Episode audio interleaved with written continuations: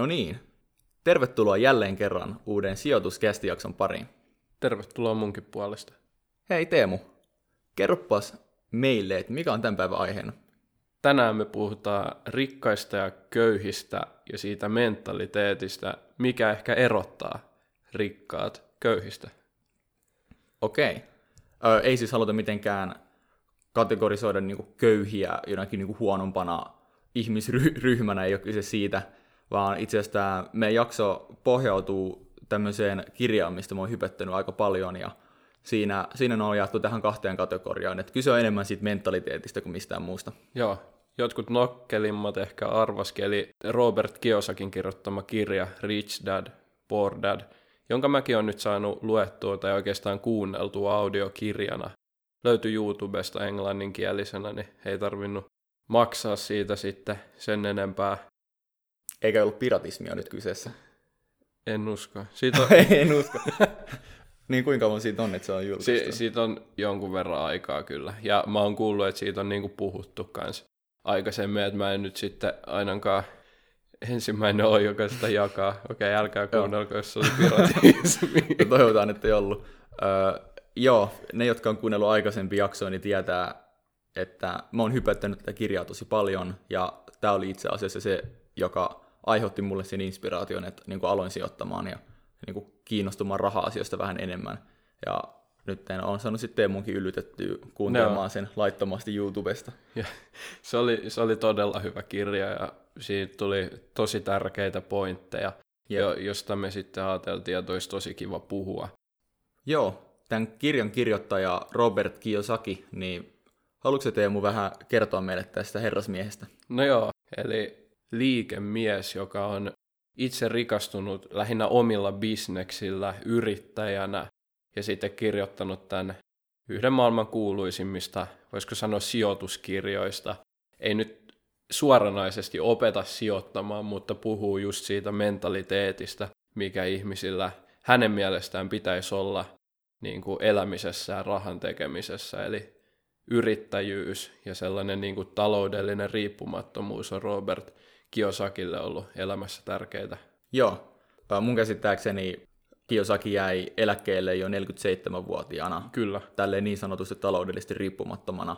Ja no Teemu, voiko vähän avata, että mitä tämä taloudellinen riippumattomuus tälle konkreettisesti voisi tarkoittaa? Joo, no to- todellakin. Se voi siis tarkoittaa sitä, että sun ei tarvii murehtia niistä raha-asioista. Sä voit sun omilla sijoituksilla ja omistuksilla elää niin kuin käytännössä loputtomiin. Ne jakaa sulle tasasta, on se sitten osinkotuottoa, vuokratuottoa, muuten vaan osakkeista tulevaa myyntivoittoa, mutta sulla on sen verran pääomaa näissä, että sä pystyt aina pikkasen näistä leikkaamalla elää, ja sitten sulla on sen verran siellä säästöissä, että ne sitten itsessään tekee töitä ja tekee lisää rahaa.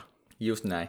Eli tämä on itse asiassa aika yksinkertainen, joku voi sanoa matemaattinen yhtälö, mutta öö, niin kun, eli siis idea on se, että sulla on joku könttäsumma rahaa sijoitettuna, joka tuottaa sulle X määrä rahaa kuukaudessa. Ja sä voit aina ottaa sen X määrä rahaa kuukaudessa, ja se kattaa kaikki sun kulut. Ja kun sä oot ottanut sen X määrä rahaa pois, niin sulla jää se alkuperäinen könttä, joka taas seuraavana kuukautena tuottaa sen X määrän ja tavallaan sun pääoma ei vähene, saat aina sen uuden köntän käyttöön ja sulle jää se vanha könttä sinne. Kyllä, eli tuotot vaan leikataan käytännössä. Pitkällä Jep. juoksullahan tämä vasta toteutuu, että lyhyellä aikavälillä voi tehdä vaikka tappioa, mutta Kiosakin tapauksessa, kun hän on asuntosijoittaja muun muassa, niin nämä vuokratulot olisi sitten esimerkiksi hyvä tällainen vähän varmempi tulolähde ja kassavirran lähde kuin sitten esimerkiksi osakepoiminnat, mutta toki niilläkin voi olla taloudellisesti riippumaton.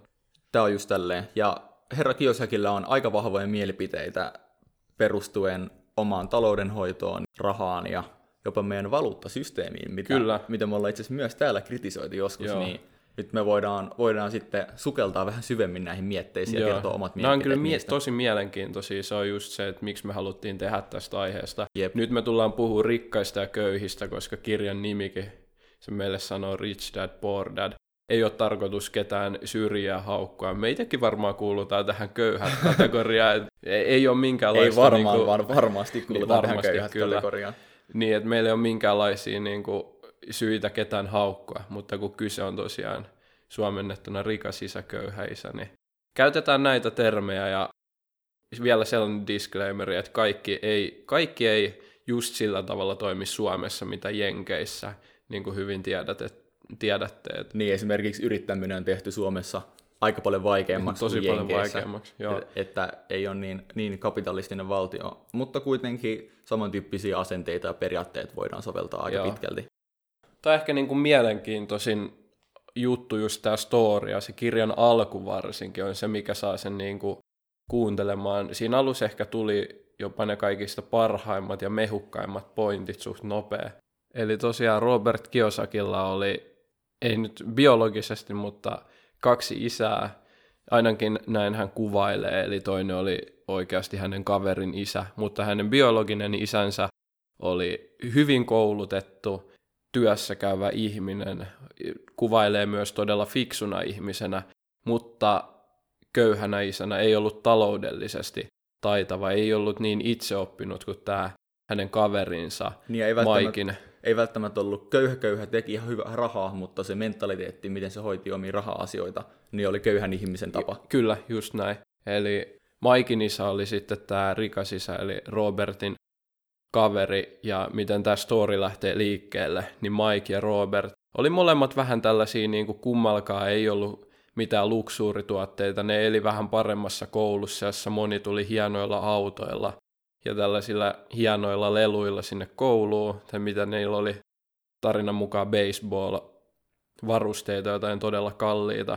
Ja sitten ne yksi päivä meni kysymään tältä köyhältä isältä, eli Robertin isältä, että minkä takia meillä ei ole rahaa, että me haluttaisiin oppia Maikin kanssa tekemään rahaa, että voit sä opettaa meitä.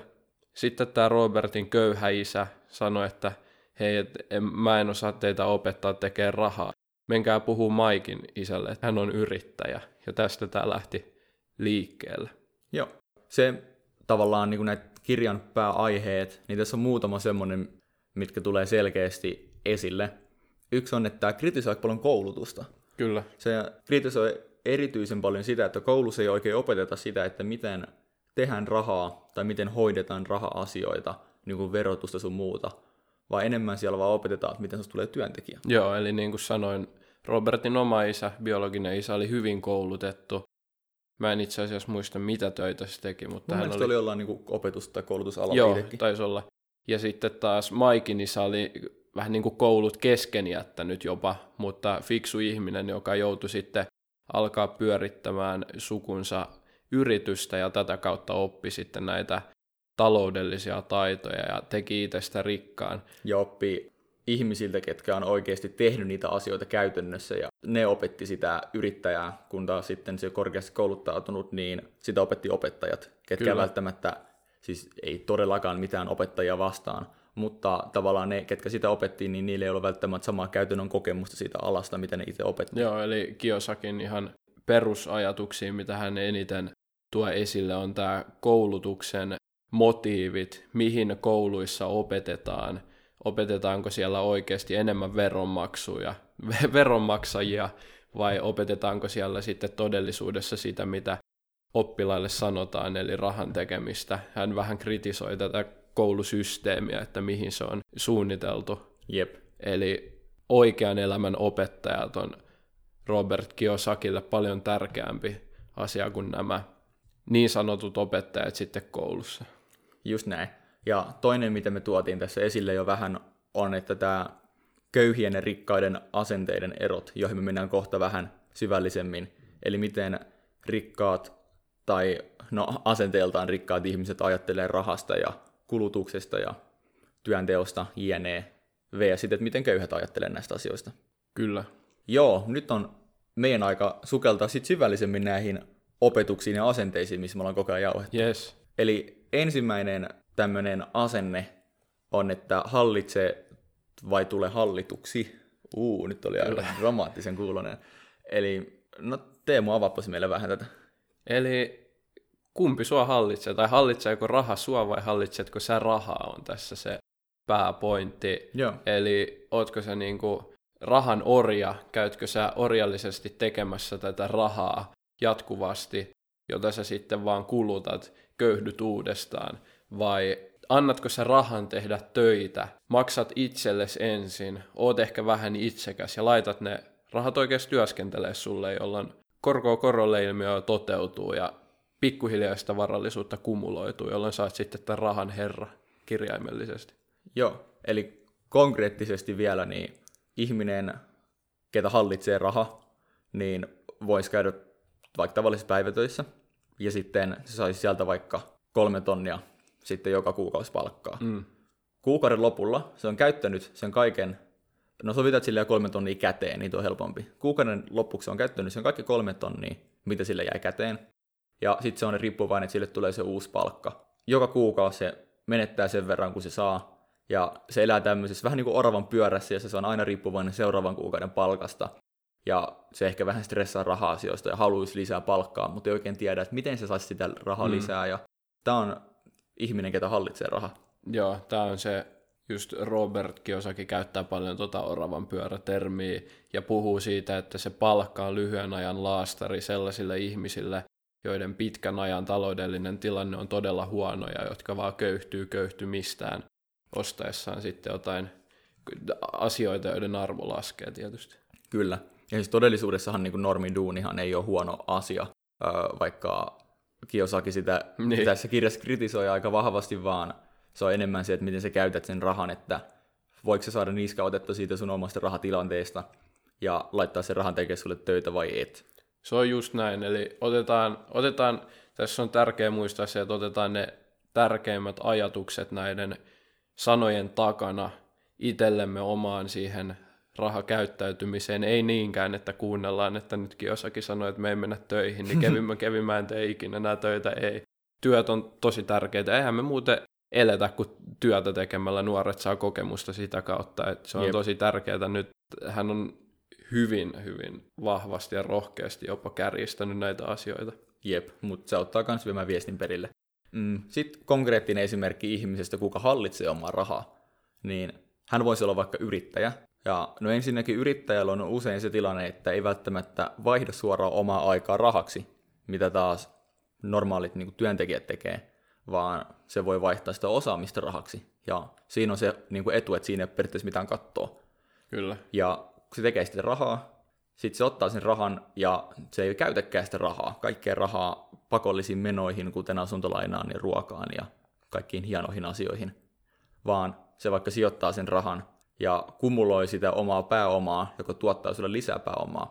Ja tämä on se, kun sä hallitset sun rahaa, kun sun raha laitetaan tekemään sulle lisää rahaa. Ja se on se pointti tässä. Kyllä, eli raha tuo valtaa Kiosakin mukaan paljonkin. Kyllä.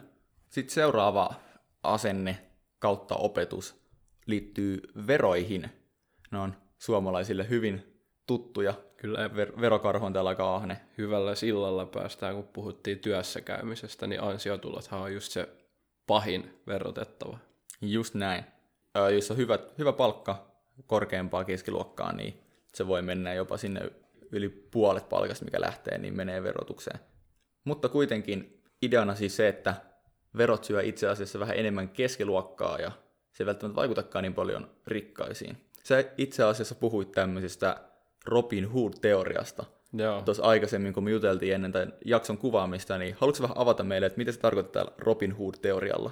No joo, tämä oli ihan mielenkiintoinen pointti Kiosakilta, eli kun me ajatellaan normaalisti, että vähän niin kuin Robin Hoodimaisesti nostamalla veroprosenttia, niin saataisiin sitten rikkailta köyhille ja näin ollen ehkä vähän tasattuu niitä tuloeroja.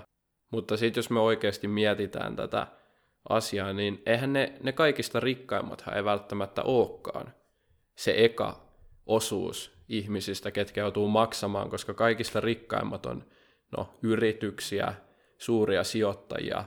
Esimerkiksi pääomat verotetaan paljon kevyemmin kuin keskiluokan ansio tulee, jos on vähän sieltä ylempää. Jep, se suunnilleen siinä kun alkaa tehdä yli 40 000 euroa vuodessa, joka menee tähän keskiluokkaan, ei ole vielä edes hirveän lähellä mun mielestä ylempää keskiluokkaa, niin siinä kohtaa alkaisi olla esimerkiksi verotuksellisesti jo paljon fiksumpaa, jos pystyisi nostaa rahaa osinkoina kuin ansiotuloina, koska osinkojen verotus on siinä 25 ja 30 prosentin välillä, mikä sitten koko potista lähtee. Ja Kyllä. sitten tuossa kohtaa se alkaa mennä se ansiotuloverotus jo yli sen 30 prosentin. Joo, eli periaatteessa se, että sä, oot, sä olet yritys, joo, tai sulla on osakeyhtiö, niin sä voit toimia silleen, että sä kasvatat sitä sun liikevaihtoa, ensin maksat kulut, mitä tämän liikevaihdon tuottamiseen tarvitaan. Vähennät sit, verotuksesta. Niin, totta kai. Sä teet pienen voiton, samaan aikaan kasvatat liiketoimintaa, sitä koko niin kuin, varallisuutta siinä ja tulevaisuuden kassavirtoja, mutta sä maksat tosi pientä veroa, koska se sun voitto sillä hetkellä on hyvin pieni, mutta tavallaan se hyöty on aivan valtava.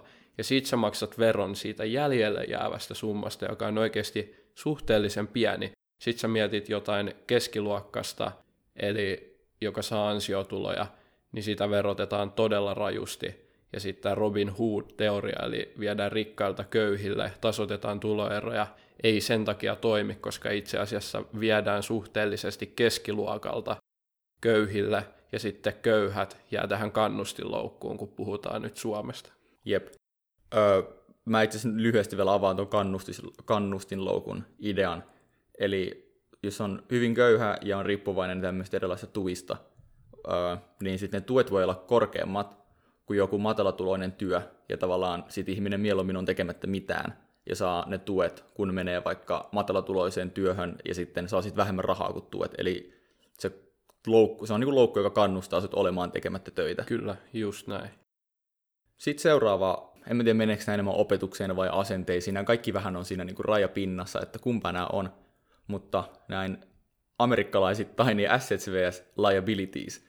Eli no, sulla on varoja ja sitten sulla on velkoja, tai sulla on varoja, jotka tuottaa sulle rahaa, ja sitten sulla on vaan omistuksia, mitkä vie sulta Kyllä, rahaa. eli ehkä niin kuin arvoa kasvattavia ja arvoa vähentäviä tekijöitä. Jos mietitään konkreettinen esimerkki, niin koneisiin tai koneet, mihin sä oot investoinut, voisi olla assetteja, ja sitten sun auto, kallis auto on todellakin liabilities, eli, tai se kuuluu siihen kategoriaan, eli tällainen omistus, joka laskee arvoa. Ja yleensä myös lisää velkaa, koska monet tarvii sen velan siihen auton ostamiseen. Jep. Ja tämä on itse asiassa vähän sille kinkkinen ja myös niin kuin mielenkiintoinen, että miten tämä jaotellaan, koska se ei ole aina, esimerkiksi puhutaan, että asunto on hyvä sijoitus. Niin. No, no Teemu, onko asunto hyvä sijoitus? Jossain mielessä joo, jos sä oot asuntosijoittaja, keräät ei nyt välttämättä hajautetusti, esimerkiksi Robert Kiyosaki on hajautusta vastaan todella paljon, tai hän tykkää nimenomaan keskittää varoja ja pitää sitä niin kuin hyvänä strategiana siihen ylituottoon. Mutta jos me puhutaan vähän ehkä keskitetystä asuntosijoittamisesta, että sulla on muutama kohde, josta sä saat jatkuvaa kassavirtaa, niin se on sijoitus. Mutta sun oma asunto ei välttämättä ole. Se voi olla totta kai, ja sen arvo ei välttämättä putoa, mutta se, kuinka paljon kuluja siihen sen asunnon elinkaaren aikana menee, niin oikeastaan voitaisiin luetella niin liabilitieseihin, eli näihin arvon menettäjiin. Niin, eli tästä Teemun saattaa olla tai saattaa olla, että ei ole tyyppisestä vastauksesta voidaan päätellä, että tämä ei olekaan niin yksi, yksivärinen homma. Jos sä hommaat asunnon, joka tuottaa sulle vuokratuloa, ja se tuottaa sulle enemmän rahaa kuin mitä sä oot menettänyt tai menetät siihen, niin joo, se on voimavara joka, tai tämmöinen omistus, joka tuo sulle lisää rahaa, se on assetti. Ja jos sä ostat omistusasunnon, joka nousee arvossa kovaa tahtia, ja siinä ei vaikka, ole ihan valtavan suuret kulut, niin no periaatteessa voi olla myös tämmöinen assetti. Mutta jos ostat omistusasunnon ja sen arvo laskee, sitä pitää koko ajan remontoida, se vie rahaa, aikaa, energiaa, niin se ei välttämättä olekaan hyvä sijoitus niin kuin taloudellisesta näkökulmasta. Kyllä, ja totta kai sijoituksia tulee aina myös verrata riskituottosuhteeseen ja siihen vaihtoehtoiseen sijoituskohteeseen. Eli esimerkiksi mä en tällä hetkellä halua, haluaisi ostaa asuntoa, joka söisi mun siitä sijoitettavasta pääomasta hirveästi, koska jos se vie tavallaan osakemarkkinoilta rahaa siihen mun omaan asuntoon, mikä ei ole sijoitusmielessä hankittu, niin sehän heikentää sitten mun tuotto-odotusta. Jep. Ja usein vaikka, no, no tavallaan no nyt erotellaan vielä niin rikkaat ja köyhät meidän hyvin epäpoliittisesti korrektilla tavalla.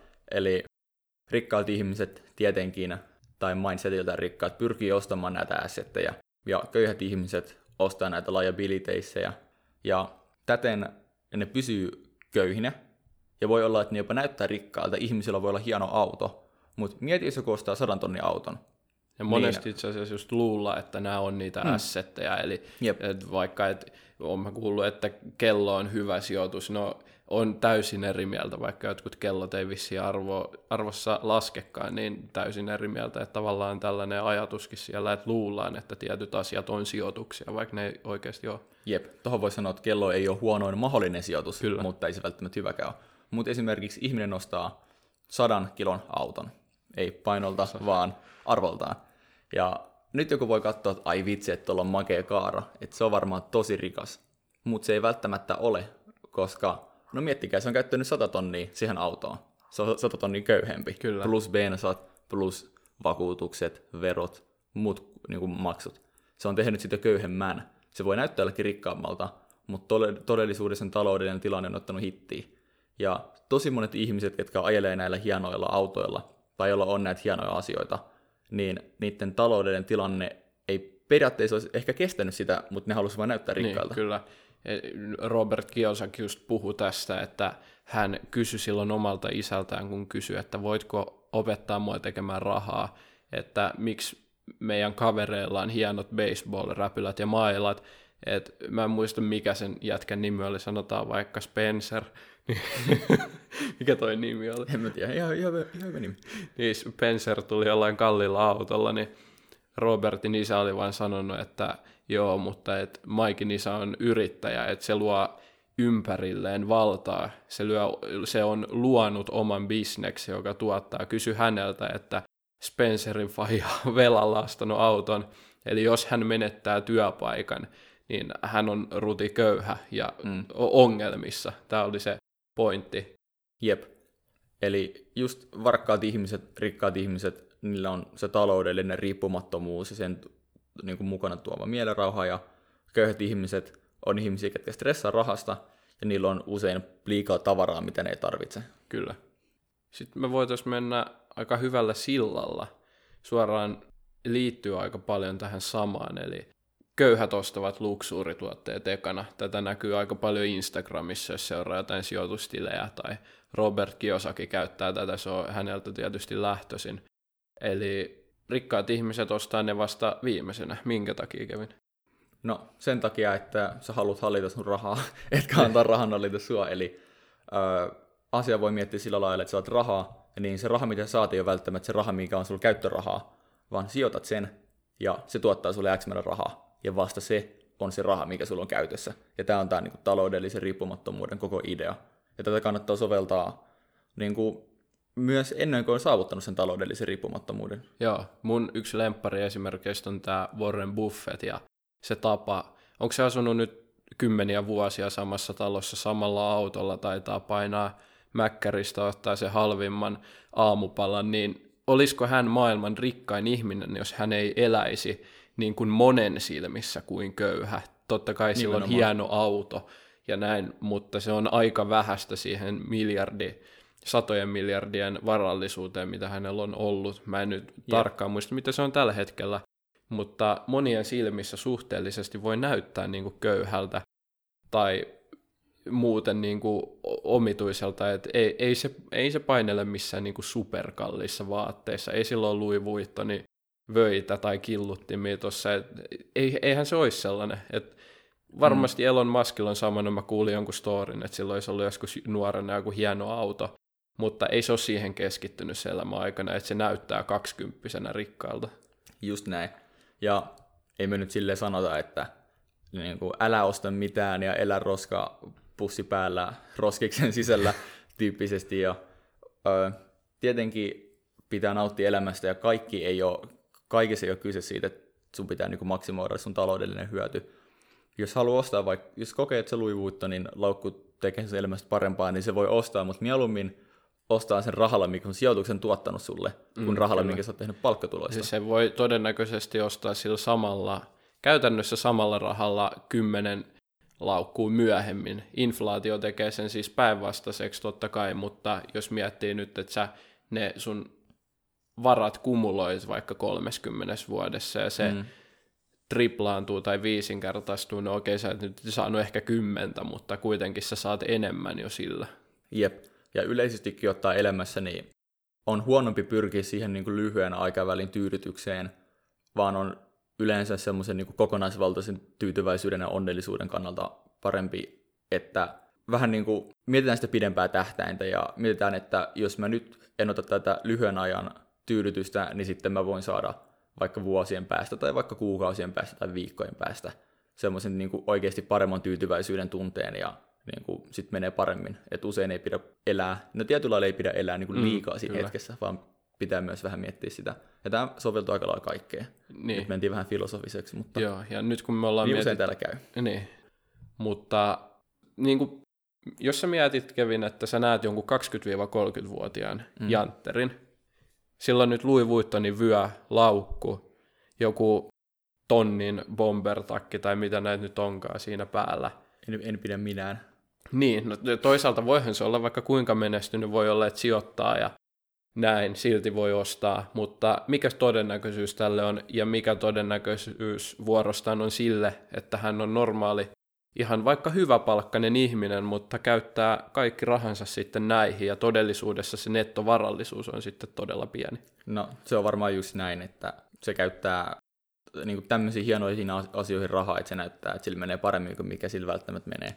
Ja niin kuin, no itse ainakin mä arvostan enemmän semmoista niin kuin mielen rauhaa, mikä tulee siitä, kun on hoitanut omat asiat hyvin. Ja vielä sitä, että mulla on joku Louis Vuittonin vyö. Mä itse asiassa tykkään hirveästi Louis Vuittonin vyöstä, että no, vaikka niin. haluaisinkin, niin en, en ostaisi, mutta tota, joo, tää ei ole muotikästi. Mulle tuli joskus yhdestä somettajasta mieleen, en, en missään nimessä sano nimeltä eikä tarkoitus ole häntä millään tavalla tässä roustata, voi olla kyseessä vaikka kuinka fiksu ja sijoittava kaveri, mutta se elämäntyyli on jotenkin sellainen, että varmasti monilla nuorilla tulee siitä valitettavasti mieleen, että hän on todella rikas ja näin, mutta se esimerkki oikeasti johdattaa monet nuoret siihen niin kuin kuluttamiseen, että ostetaan niitä heikentyvän arvon tuotteita. Ja näin ollen ei ollakaan sitten loppujen lopuksi kovin turvatulla taloudella, kun mitä sitten, jos niin kuin, pystyttäisiin elämään vähän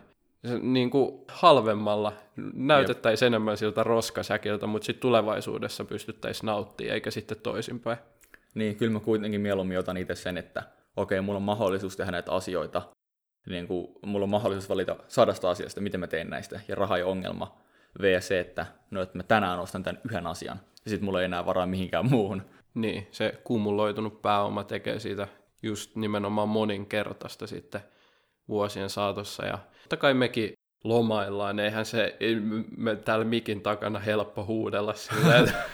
jo, totta kai mekin lomaillaan ja me ei kaikkea sijoiteta, mutta ehkä perusajatus ja kaikkeen tulisi ehkä muistaa ja ymmärtää se, että te, tehkää se valinta just tämän mukaan. Että kaikki ei välttämättä vaan älyy sitä, että mikä se mahdollisuus on sitten siellä. Jep. Seuraavaksi Robert Kiosakin puhuu tässä kirjassaan siitä työntekijä vs. yrittäjäasettelusta. Me ollaan t- tätä vähän avattukin, että uh, nyt no, tässä oli tämä niinku osinko vs. Niinku, niin, verotus. Niinku verotus palkkatuloissa. Ja, mutta ei mene pelkästään tähän, että onko se puhtaasti yrittäjä vai työntekijä, vaan se menee enemmän myös tämmöiseen niin yrittäjämäiseen asenteeseen, niin vähän niin kuin ongelmanratkaisijan asenteeseen. Teemu, haluatko antaa meille jotain esimerkkejä tästä? Joo, mulle tuli tuosta kirjasta, ehkä mun, mun lempparikohta tulee myös siinä niin kuin ihan alkukirjasta, niin kuin kaikki muutkin lempparikohat. Mutta tosiaan Robert meni sitten Maikin kanssa töihin tälle Maikin isälle. Tosi outoa, miksi ne menee nyt töihin. Maikin isä lupasi opettaa heitä taloudellisesti sillä ehdolla, että he menee töihin. Lopulta Robert löytää itsensä täältä Maikin isän toimistolta, jossa on muitakin työntekijöitä. Se odottaa siellä pitkää, turhautuu, pääsee vihdoin puhutteluun, vähän ihmettelee, kun ne on oikeastaan ollut, ne on ollut nimenomaan rahan orjaa, tehnyt halvalla palkalla töitä Maikin isälle. Ja sitten Robert kysyy, että sä lupasit opettaa meitä tekemään rahaa, että miksi et sä opettanut, että mä oon nyt kuukauden tehnyt töitä.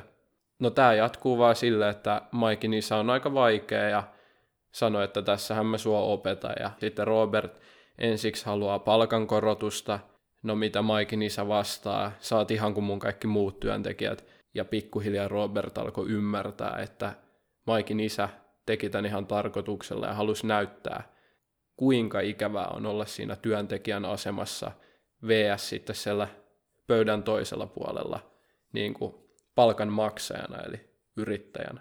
Jep, eli tässä on kaikki niin kuin, vaan kyse siitä kontrollista ja vallasta, että ihmiset puhuu, että jos olet työntekijä, niin se on turvallisempaa, sulla on se niin kuin, kuukausittainen paycheck, mutta kun todellisuudessa sä et ole itse millä lailla kontrollissa siitä sun omasta palkasta sitten loppujen lopuksi, niin onko se todellisuudessa yhtään vähemmän riskinen tie kuin vaikka, että sulla on oma yritys tai Kyllä. sä niin kuin teet itse niin kuin, itse itsellesi rahaa. Joo, Robert Kiyosaki just puhuu tästä, että miten se menee se sellainen, että se palkkakuitti on se, joka tuhoaa sen taloudellisen tilanteen. Ja sillä hetkellä, kun mä maksan sulle, saat työntekijä. Se on tämä laini, jota se myöskin viljelee tosi paljon. Eli ei haluaisi, että ihmiset ottaisi sen asenteen, että mennään töihin, vaan tehdään niitä töitä, luodaan työpaikkoja. Jep. Mennään vielä tästä yrittäjämäistä asenteesta ja tämmöistä ongelmanratkaisija asenteesta, niin muutamaan semmoisen käytännön esimerkkiin, mitä äh, herra Kiyosaki oli tuonut kirjassaan esille. Vähän rikkaan isän ja köyhän isän niin kuin tällaista vastakkainasettelua ja ajatusmaailmaa. Niin, vaikka jos tuosta isästä hyvin, niin alkaa tämä ensimmäinen, eli rikas isä voisi ajatella, että sen täytyy olla rikas, koska sillä on lapsia. Sitten taas köyhä isä ajattelisi, että se on köyhä, koska sillä on lapsia. Joo.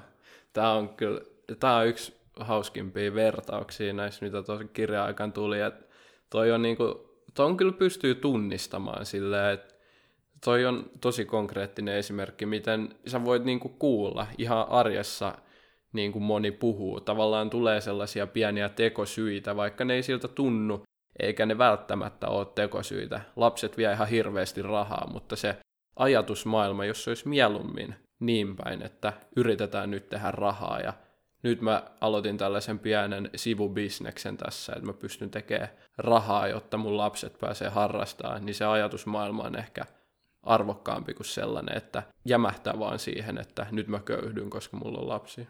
Jep, se on nimenomaan kun tätä asennetta soveltaa kaikkiin asioihin, niin se kumuloituu ja sitten alkaa näkyä siinä omassa tilanteessa.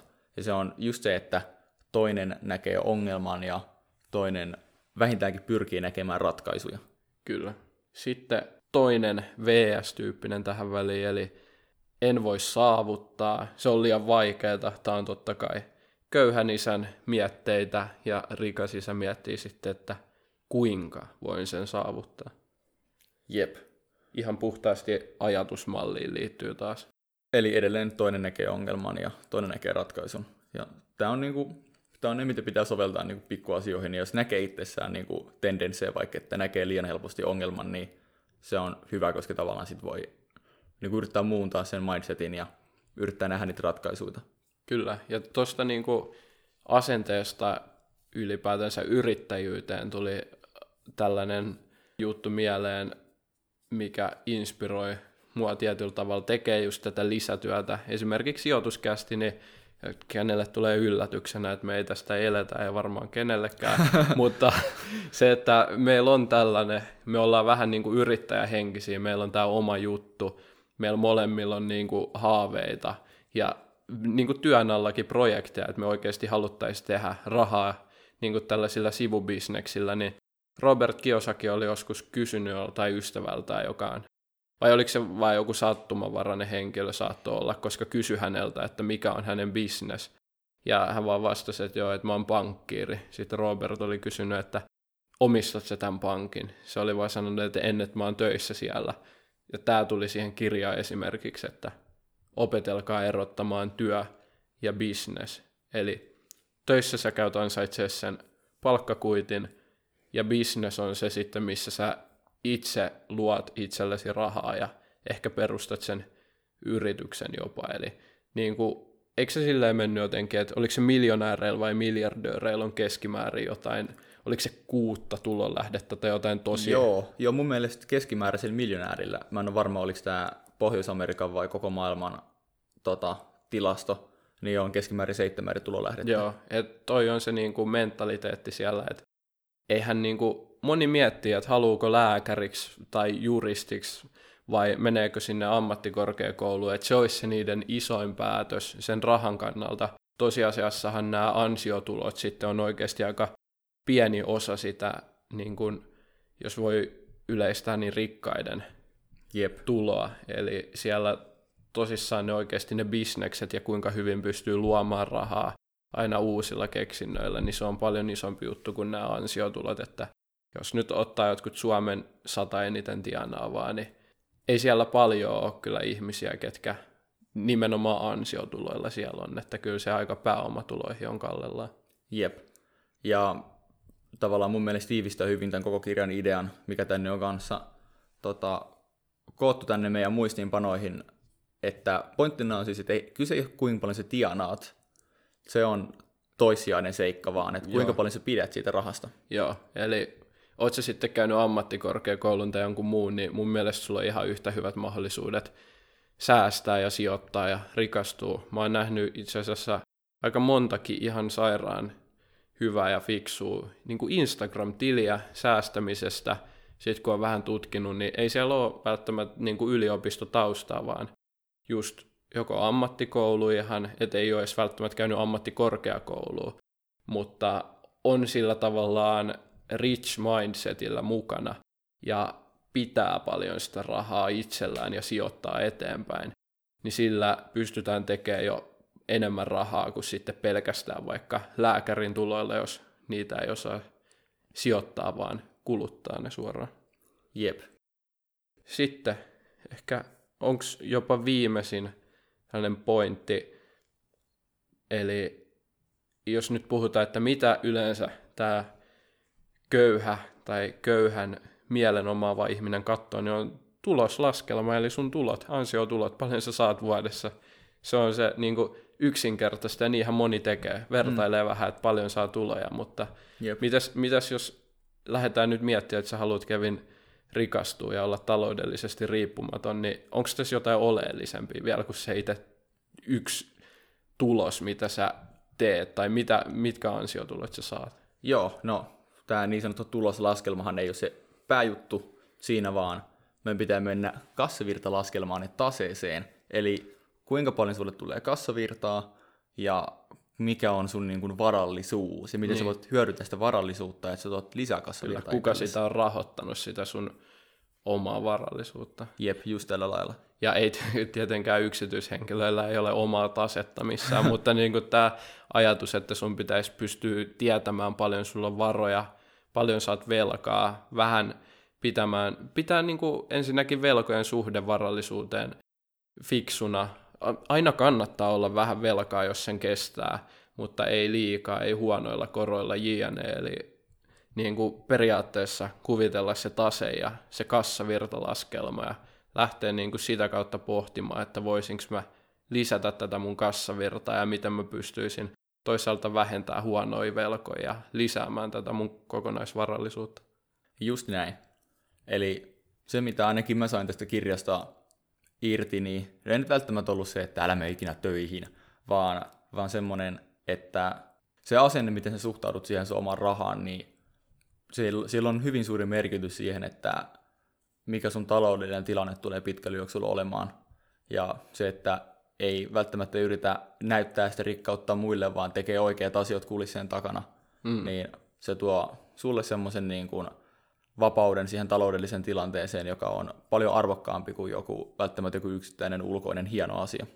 Kyllä, ja ei missään nimessä ole kann- kannattavaa keskeyttää tai jättää koulutusta pois, vaan nimenomaan kouluttautua. Ja oli se sitten ammattikoulu, ammattikorkeakoulu tai yliopisto, niin me todellakin kannustetaan opiskelemaan ja siellä on fiksuja opettajia, mutta tässä tuli hyvin käristetysti se, että se ei välttämättä ole sen taloudellisen taidon ja osaamisen kannalta se oleellisin tie, vaan pyrkikää siihen niin kuin säästämisen ja sijoittamisen polulle, sillä teidän niin kuin riskitasolle sopivalla tavalla. Niin, ja just se, että se oppiminen ei sitten kuitenkaan lopu sinne kouluun, vaan sitten ne elämässä, työelämässä ja muilta viisailta, ehkä menestyneiltä ihmisiltä oppiminen, niin se on usein sitä todella arvokasta juttua, sit, mikä, mikä sitten kertyy omalla uralla ja mikä auttaa sinua sitten niinku luomaan oikeasti aitoa lisäarvoa ja niinku tekee fiksu juttu omalla taloudella. Jep, se on todella tärkeä.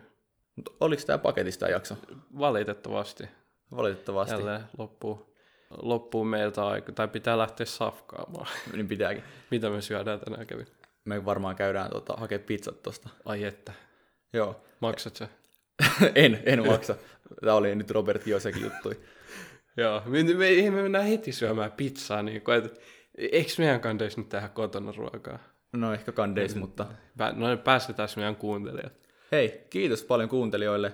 Toivottavasti nautitte jaksosta ja jos et ole kuunnellut vielä tätä kirjaa, niin, tai lukenut, me molemmat kuunneltiin se, mutta Niin. yleensä kirjoja Kyllä. luetaan, niin tota, kannattaa tsekkaa. Löytyy myös mun käsittääkseni suomen kielellä, mutta ne taitaa olla aika haluttuja, eli varatkaa ajoissa ne kirjastopaikat. Joo, ja älkää piratisoiko niin kuin Teemu täällä, niin... Tota, Toivottavasti se ei ollut mitään. No emme usko. sellaista. Älkää tehkö sitä. No niin, hei, mutta me kuullaan ensi kerralla. Yes, morjes.